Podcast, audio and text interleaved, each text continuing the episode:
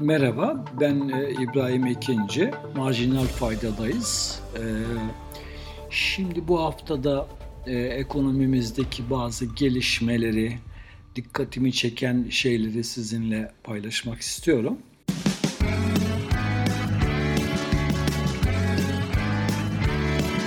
Kulağınız bizde olsun. Kısa Dalga Podcast. Birincisi biliyorsunuz Perşembe günü Merkez Bankası Para Politikası Kurulu bir toplantı yaptı ve politika faizini değiştirmedi. 9'da bıraktı. Fakat bu para politikası toplantısından sonra e, kararın gerekçesi olarak açıklanan metinler vardır ya. O metinlerde bir değişiklik dikkat çekti. Şimdi kurul bir önceki toplantıda faizi 9'a indirirken sanki uzun süre orada kalacak artık bu indirimlerin hani sonuna gelindi gibi fikirler e, e, çıkan değerlendirmelere yol açan e, cümleler kurmuştu. Fakat bu son e, toplantı metninden o cümleler çıkarılmış. Şimdi öyle olunca haliyle acaba yeniden mi faiz indirecek bunlar diye bir tartışması oldu. Yapabilirler mi? Yapabilirler. Enflasyon biliyorsunuz baz etkisi e, dediğimiz şeyle 84'ten 85'ten 64 30'a geldi. Biraz daha belki aşağı gidecek. E, şimdi dolayısıyla acaba bu e, enflasyondaki bu baz etkisi düşüşünü gerekçe gösterip 9'dan da aşağı bir faize mi gidecek Merkez Bankası diye tartışılıyor. Bu mümkündür. Yani bu ihtimal dahiline girmiş oldu. Çünkü o cümlenin çıkarılmasının başka bir yorumu mümkün değil. Ne olur peki? Ne olur? Yani biliyorsunuz hani herkes bu saçma sapan politikadan bir dönüş e, işareti bekliyor.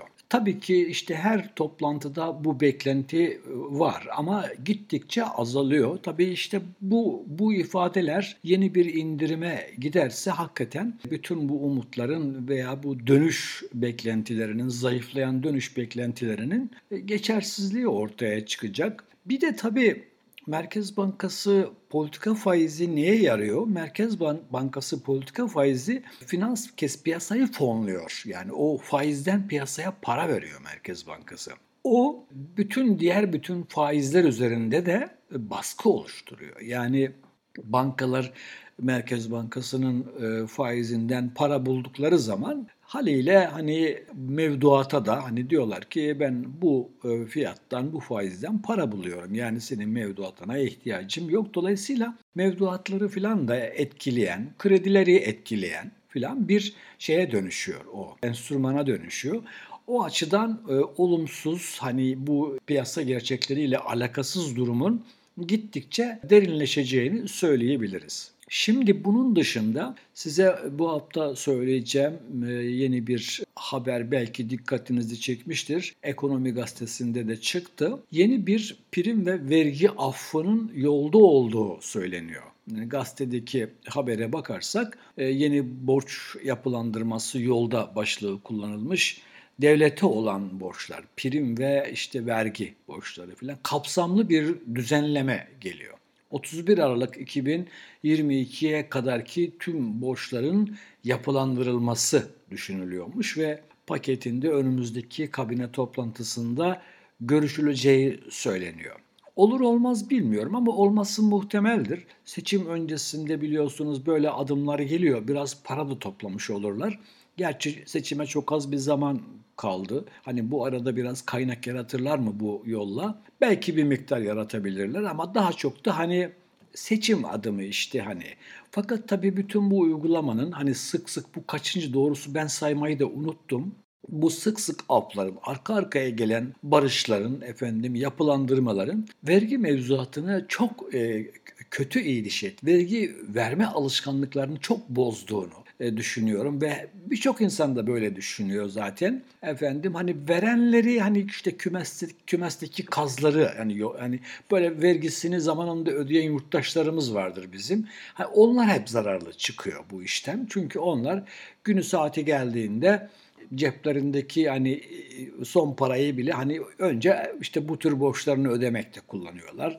Çok düzgün alışkanlıkları olan yurttaşlarımız var. Onlar zararlı çıkıyor. Vergisini ödeyen kurumlar zararlı çıkıyor böyle süründürüp nasıl olsa bir af gelir diye düşünenler hep karlı çıkıyor. Bunu da belirtmiş olayım. Şimdi bu hafta e, açıklanan veriler de oldu.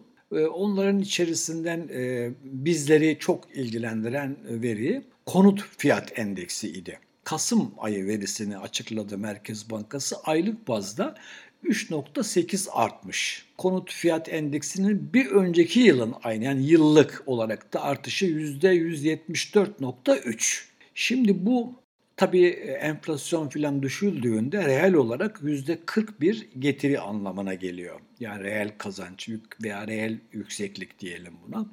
Dolayısıyla hani e, bu konuta ilginin yüksek fiyatlar nedeniyle artık konutların herkes tarafından hani geniş kesimler tarafından, dar gelirler tarafından alınabilir olmaktan çıktığı için gittikçe bir yatırım aracına dönüştüğünü de görüyoruz. Bu yükseliş de biraz yavaşlamış ama devam ediyor. Yani 3.8 aylık bazda az bir yükseliş değil doğrusu bu fiyat artışı devam ettiği sürece de tabii ki bir yerde dengesini bulacak hatta biraz köpük oluşacak hatta sonra geri gelecek o köpük alınacak filan çünkü eninde sonunda hani bu lastik gibi düşünün hani bu tür gerilmeler bırakınca kendi boyuna döner. İşte bu arayı kaçıranlar yurttaşlarımız da e, işte daha da bek, artacak beklentisinde olanlar için de bir kötü haber olur bu. E, bu konut fiyat endeksi konusunda size söyleyeceğim bir şey de şu. Türkiye'de met, ortalama hani konut metrekare fiyatı 16.984 liraya gelmiş. Yani 17 bin lira sayabiliriz bunu. En yüksek metrekare fiyatı 3 büyük ilden İstanbul'da 26.904 lira yani 27 bin lira neredeyse. İzmir'de 20.861 e, lira. Ankara'da 12.445 lira. Ankara hep böyle hani yerleşim açısından çok tercih edilen bir yer değil. İzmir biraz göç alıyor. İstanbul'da zaten biliyorsunuz nüfus çok yoğun e, ve çok fazla e, yabancı var.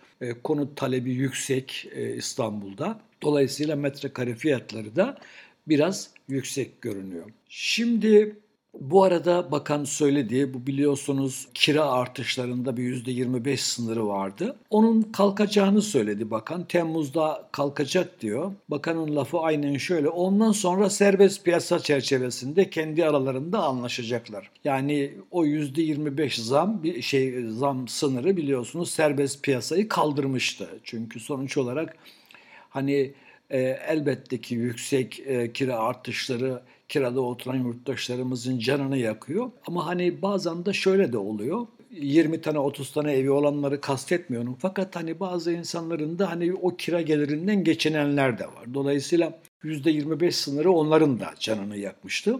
Tabii ki bu konu böyle işte şeylerle çözülemez. Yani kiraya sınırı getirdim fazla artıramasın. İşte ondan sonra da bakan nebati çıkıyor kira artışı işte enflasyon hesabında düşük çıkıyor.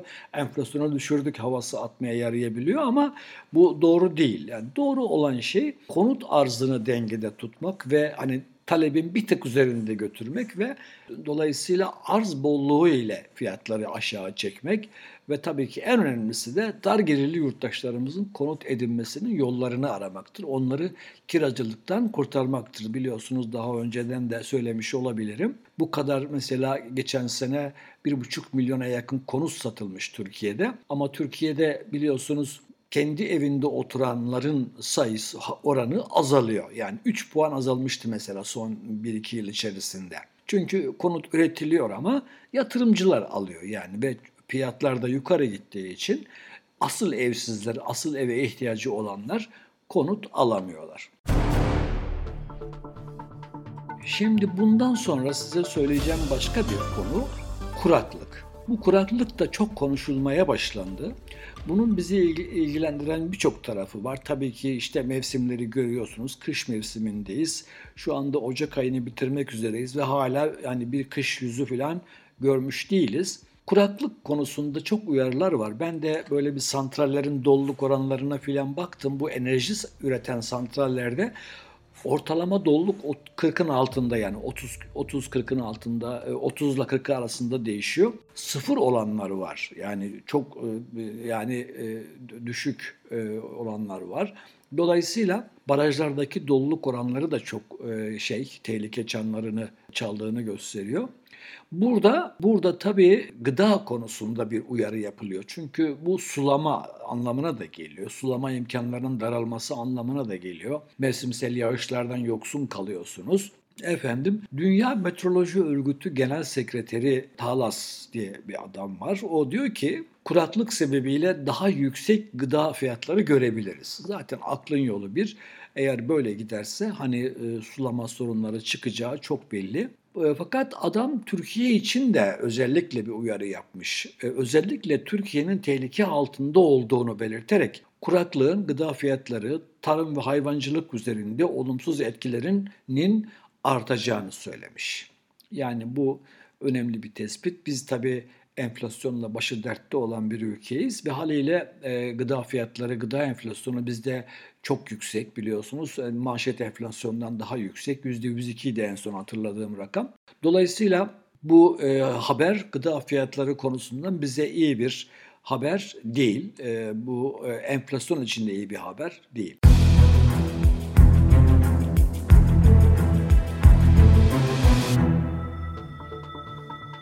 Şimdi e, biliyorsunuz bir yılı kapattık kredilerde neler oldu diye bir bakmış idim. E, toplam kredilerde %52-53'lük bir artış olmuş. Yani geçen sene toplam krediler 4.9 trilyondan 7.6 trilyona gelmiş. Buradaki artış %52.6. Efendim tüketici kredilerindeki artış da aşağı yukarı bu ortalama kadar 57 gözüküyor. Fakat tüketici kredilerinin içerisinde konut kredilerinin oranı çok düşük. Mesela 20.4 o kadar e, küçük paketli, faizli paketlere rağmen filan artmıyor. Çünkü e, alınabilir olmaktan çıktı gerçekten konutlar. Taşıt kredileri ama bayağı artmış. %288 gözüküyor. Taşıt kredisi demek ki vatandaş hani kur yukarı gidecek, gidebilir. Efendim bu arabaların fiyatları çok çok çok çok artabilir. Eve göre de biliyorsunuz araba daha alınabilir fiyatlarda. Dolayısıyla e, e, kredi kullanarak araba alma konusunda bir e, heyecan olduğunu, bir iştah olduğunu söyleyebilirim. Kobi kredilerinde çok yüksek artış olmuş. %87 gibi yani şirketler bu tarafı kullanmış. Ticari kredilerdeki artış da %51.5 civarında olmuş. Bu krediler tablosunda e, kredilerde yani aşağı yukarı 2 trilyonluk bir kredi kullanımı olduğunu ve taşıt kredilerinde ilginin çok yüksek olduğunu aklınızda tutun. Hani bu bir e, ihtiyacınız varsa bir değerlendirme anlamında e, yol gösterici olabilir. Şimdi bir de faizlere baktım. Hani e, 2022'nin başı ile şimdi yani sonu diyebiliriz buna. Son bir yıl içerisinde. Biliyorsunuz bu dönemde enflasyon 36'dan işte yılı kaçla bitirdik 2022'yi? 64-27 ile bitirmiş olduk. Enflasyonda 30 puana yakın bir artış oldu. Yani bu çok sert bir yükseliş. Enflasyon 30 puan artmasına rağmen faizler düştü biliyorsunuz. Yani politika faizi zaten 9'a kadar geldi. Yani 19'dan başlamıştı. 9'a kadar geldi. TL mevduat faizi de yani ortalama bütün vadelerde ortalamada 17.67 olmuş. Onda da 0.21'lik bir düşüş var. Yani enflasyon yukarı gidiyor. TL mevduatın faizi aşağı geliyor. İşte bu bir gerçeklik değil. Daha doğrusu bu uygun bir durum değil. 3 ay vadeli mevduat son zamanlarda biraz ilgi görüyor. Ondaki faiz artmış 24 olmuş. 4.21 puanlık bir artış var yılbaşına göre. İhtiyaç kredisi e, faizi 29, 79, 30 sayabiliriz bunu. Şirketlerin kredisi tabii işte yılbaşında 25-77 şu anda 13.93, 14 sayabiliriz bunu. Orada 11 puan, 12 puana yakın bir gerileme olmuş. Yani burada mesela ihtiyaç kredisinin faizi 30, şirketlerin kullandığı kredilerin, ticari kredilerin faizi 14 yani arada 16 puan fark var. İşte sistemin kur, kurgulanmasının yani patroncu kurgulanmasının bir göstergesi de bu. Yani şirketlere 14'ten kredi ve hatta burada biliyorsunuz e, hükümet şey de koydu, tavan da koydu. Onu ondan daha yüksek faizle kullandırırsanız cezalandırıyor. E, böyle bir durum var. Burada tabii görebildiğimiz şey e, şu. Ee, bugün ıı, Koç Üniversitesi ile TÜSİAD'ın bir şeyi vardı, paneli vardı. İktisatçılar katıldı orada. Mesela orada Cevdet Akçay'ın, iktisatçı Cevdet Akçay'ın söylediği bir laf var. Diyor ki hiçbir tele varlığın fiyatı doğru değil. Evet, hiçbir tele varlığın fiyatı doğru değil. Enflasyonunuz 64 iken bu aşağıdaki faizlerin hiçbir hükmü yok. Zaten piyasada da mesela yine Ekonomi Gazetesi'nin manşetiydi. E, piyasada faizler %50. Yani şöyle düşünün, bir şirket diğer bir şirketle iş yaparken, onunla bir kontrat yaparken, bir şey alıp verirken vadeli ise oradaki faiz yüzde 50. 50 uyguluyorlar. Çünkü onlar 2023 yılının enflasyonunu %40'ın üzerinde bekliyorlar. O yüzden bu tür alışverişlerde faiz %50. Hani bankaları Nebati denetliyor biliyorsunuz. Tavanlar koyuyor, işte bilmem cezalar koyuyor. Merkez Bankası bir taraftan zorunlu karşılıklarla oynuyor, artırıyor, azaltıyor. Bankaları sıkıştırıyorlar ama iki şirket arasındaki sözleşmelere karışamıyorlar. Onlar tabii kendi aralarında kontratları yaparken %50 faiz kullanıyorlar. Bu panelden e, birkaç cümle daha okuyayım size. O da aklınızda bulunsun. Mesela Cevdet Akçay demiş ki hani bu yanlış politikalardan geri dönülemez e, nokta diye bir şey kabul edilemez iktisatta. Her zaman geri dönülebilecek bir nokta var. Evet bence de geri dönülecek, doğru uygulamalara geçecek bir yer var ama mesela Akçay da söylüyor.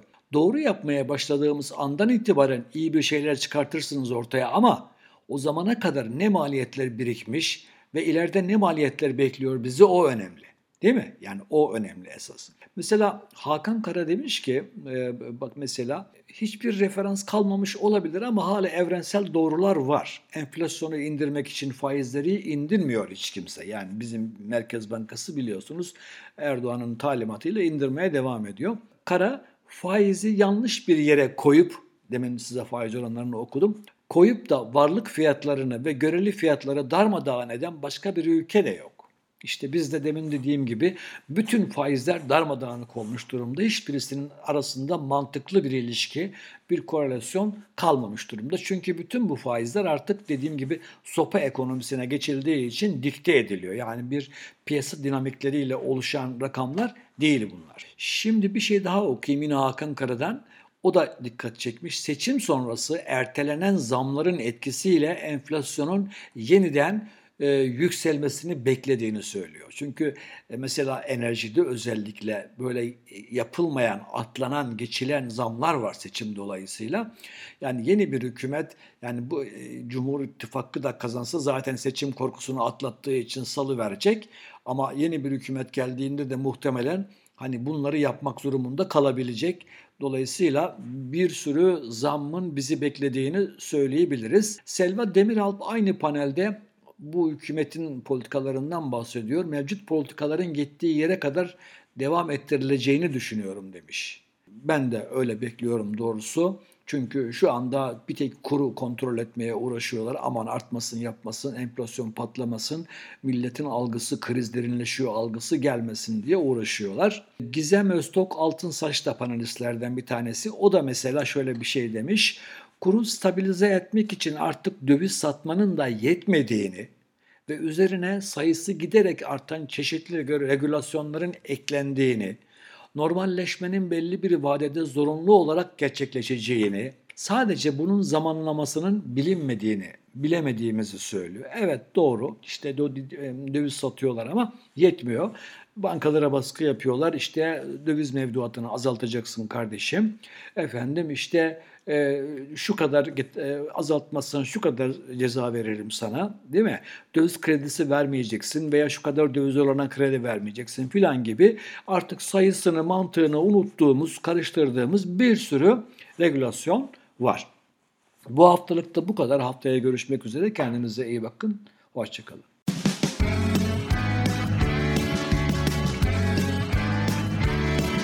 Kulağınız bizde olsun. Kısa Dalga Podcast.